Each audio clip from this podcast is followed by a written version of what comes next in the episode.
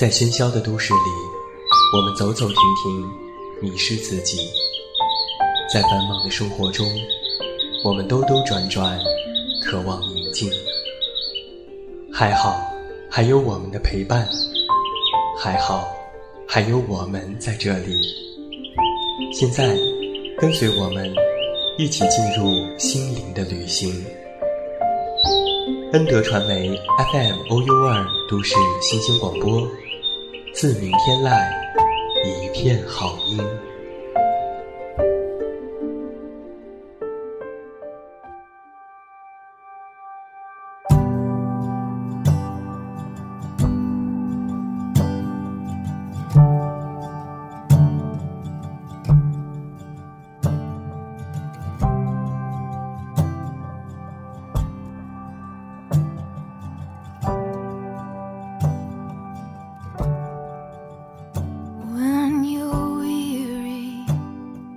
这样的一个夜晚，关上灯，舒服的躺在床上，调整一个适合入眠的姿势，戴上耳机，音乐和声音轻轻柔柔而来。现在开始，是我和你的时间，为你静静讲述一个温馨的故事，然后伴你入眠。这样的夜晚，为你守约。都市新频率广播先体验，各位好，你现在收听到的依然是每天陪伴在你们身边的 FM OU 二都市新星广播，这里是在每周四为您送上的陪你到零点，我是你们的老朋友，这么远那么近，现在在节目当中向每一位我们的电台、个人小站以及 iTunes Podcast 所有听友致以问候，欢迎来收听我们的节目，大家不要忘记在收听节目的同时加入到我们的全新听友五号群。二二八三七五六六零进行互动，新浪微博搜索我的名字给我留言，或者是微信添加好友远近零四幺二了解更多。远近是拼音，在微信中回复节目收听，查看更多节目收听方式，也期待着你的关注。今天晚上陪你到零点，我们要为大家带来著名的作家冯骥才的一篇文章，题目叫做《猫婆》。初次远近看到文章的名字，还以为是在讲述日本妖怪传说一类的故事，因为猫婆啊是日本的传说当中一个妖怪。在那个日本的传说当中，一个老太婆养了一只猫，因为养的太久了，猫就成了妖怪，吃了老太婆，又以老太婆的模样去害人。然而在作家冯骥才的笔下的猫婆却是截然不同的，她是一个爱猫成痴的可怜人。那么，到底这是一个怎样的故事呢？远近会用两期的节目为你带来这篇文章。今天晚上，先让我们一起走进冯骥才《猫婆》的上半部分。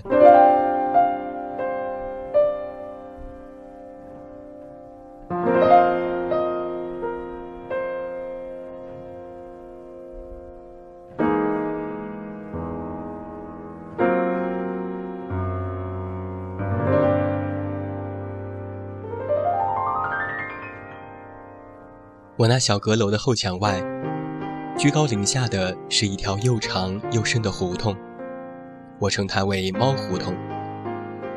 每到夜半，这就是猫们无法无天的世界。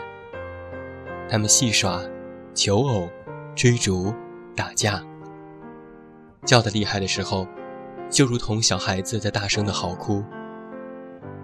吵得人无法入睡时，便有人推开窗户大吼一声：“去！”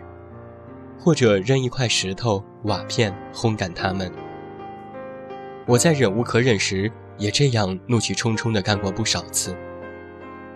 每每把他们赶走，竟不多时，他们又换个地方接着闹，通宵不绝。为了逃避这群讨厌的家伙，我真想换房子搬家。奇怪，哪来的这么多猫？为什么偏偏都跑到这胡同里来聚会闹事呢？一天，我到一位朋友家去串门，聊天。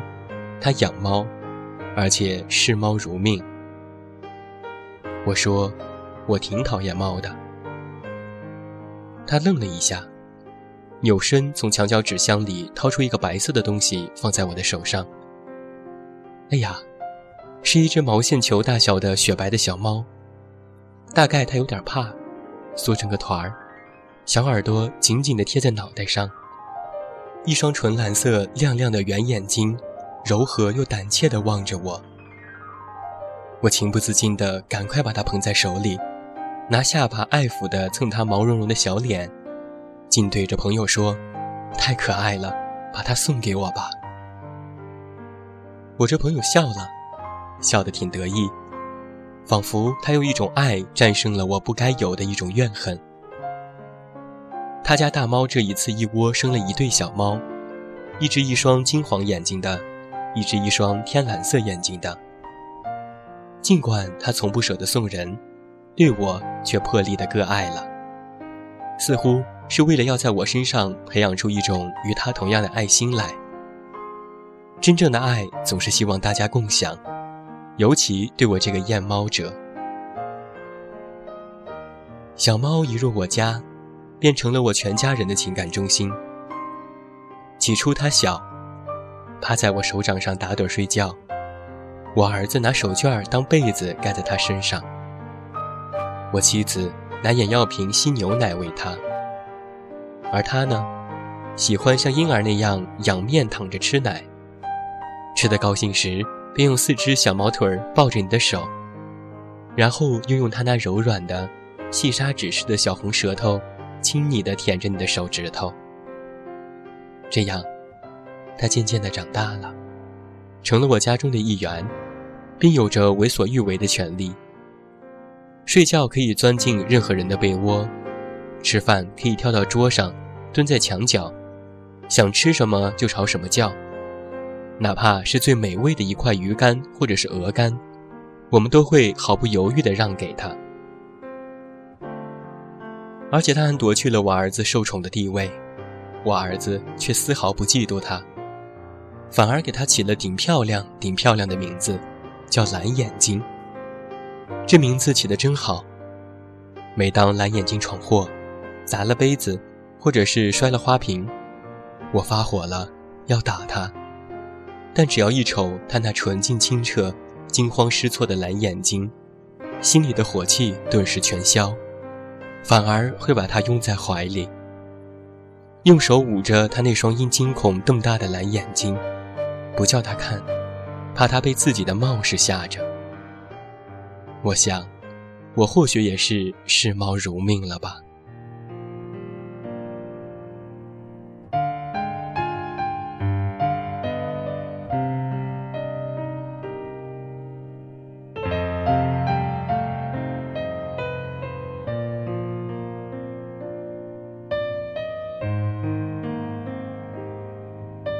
入秋了，天一黑。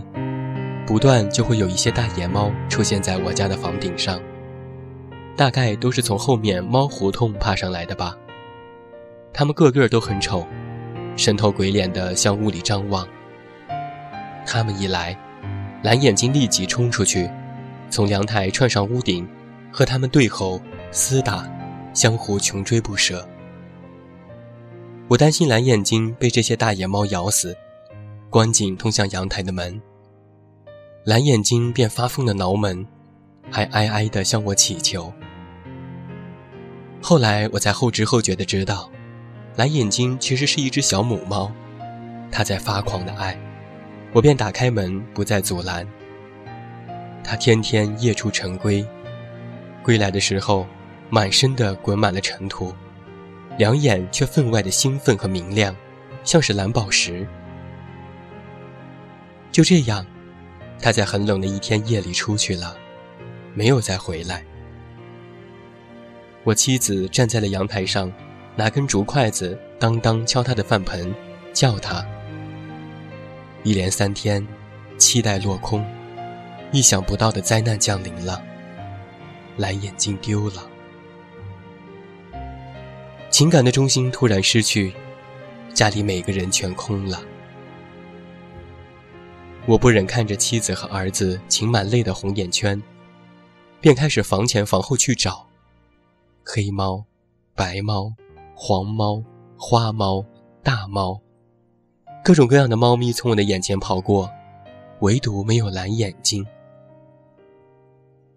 懊恼之中，一个孩子告诉我，猫胡同里有一座楼的后门当中，住着一个老婆子，养了一二十只猫，人称猫婆，蓝眼睛多半是叫她的猫勾去的。这话点亮了我的希望。当晚，我就钻进了猫胡同，在没有灯光的黑暗当中，寻找到猫婆家的门。正想查看情形，忽听墙头有动静，抬头吓一跳，几只硕大的猫影黑黑的蹲在墙上。我轻唤一声“蓝眼睛”，猫影全在微动，眼睛处灯光似的一闪一闪，并不怕人。我细看。没有蓝眼睛，我就守在墙根下等待。不时一只走开，跳进院里；不时又从院子里爬上一只来。一直没有等到蓝眼睛，但这院里似乎是一个大猫洞，我可怜的宝贝，多半就在里面猫婆的魔掌之中了。我冒冒失失的拍门，非要进去看个究竟不可。我说我找猫，他非但没有拦我，反倒立刻请我进屋去。我随他穿过小院儿，又低头走过一道小门，是间阴冷的地下室。一股浓重的猫味马上扑鼻而来。屋顶很低，正中吊下一个很脏的小灯泡，把屋里照得昏黄。一个柜子，一座生铁炉子，一张大床。地上几只放猫食的破瓷碗，再没别的，连一把椅子都没有。猫婆上床盘腿而坐，她叫我也坐在床上。我忽见一团灰突突的棉被上，东一只西一只，横躺竖卧几只猫。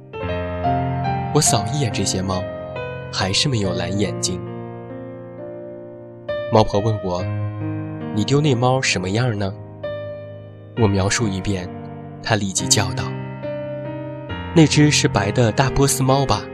长毛、大尾巴、蓝眼睛吗？见过见过，常常从房下来找我们玩，还在我这儿吃过东西呢。多疼人的宝贝，丢几天了？”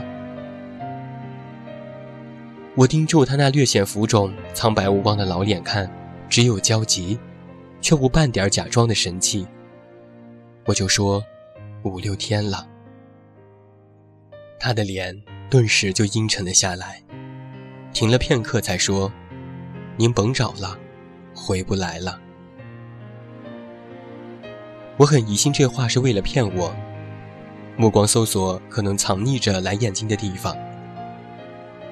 这时候，猫婆的手忽地向上一指，我顺着望去，一面横向的铁烟囱上。竟然还趴着好大一长排各种各样的猫，有的眼睛看我，有的闭眼睡觉，它们都是借着烟囱的热气在取暖呢。猫婆说：“您瞧瞧吧，这些都是叫人打残的猫，从高楼上摔坏的猫，我把它们拾回来养活的。您瞧那只小黄猫。”那天在胡同口叫孩子们按着批斗，还要烧死他，我急了，一把从孩子们手里抢来的。你想想，您那宝贝丢了这么多天，哪还有好？现在乡下常来一伙人，下笼子逮猫吃，造孽呀！他们在笼里放了鸟，把猫引进去，笼门就关上。前几天我的一只三花猫就没了。我的猫个个喂得饱饱的，不用鸟绝对引不走。那些个狼心狗肺的家伙吃猫肉，叫他们吃，吃的烂嘴、烂舌头，浑身烂，长疮，烂死去吧！猫婆说的脸抖，手也抖。点烟时，烟卷抖落在地。烟囱上那只小黄猫，瘦瘦的，尖脸，很灵。立刻跳下来，叼起烟，扬起嘴，递给他。猫婆笑脸开花，咧着嘴不住地说：“瞧，您瞧啊，这东西多懂事。”他夸奖猫的样子，就像是夸奖他的一个小孙子。我还有什么理由去怀疑他呢？面对着天下受难猫的救护神，告别出来时，不禁觉带着一点惭愧和狼狈的感觉。蓝眼睛的丢失虽然使我伤心了很久，但从此，不知不觉。我竟开始关切起所有猫的命运。猫胡同再吵再闹，也不再打扰我的睡眠。似乎只有一只猫叫，就说明有一只猫活着，反而令我心安。猫的叫声，成为了我的安眠曲。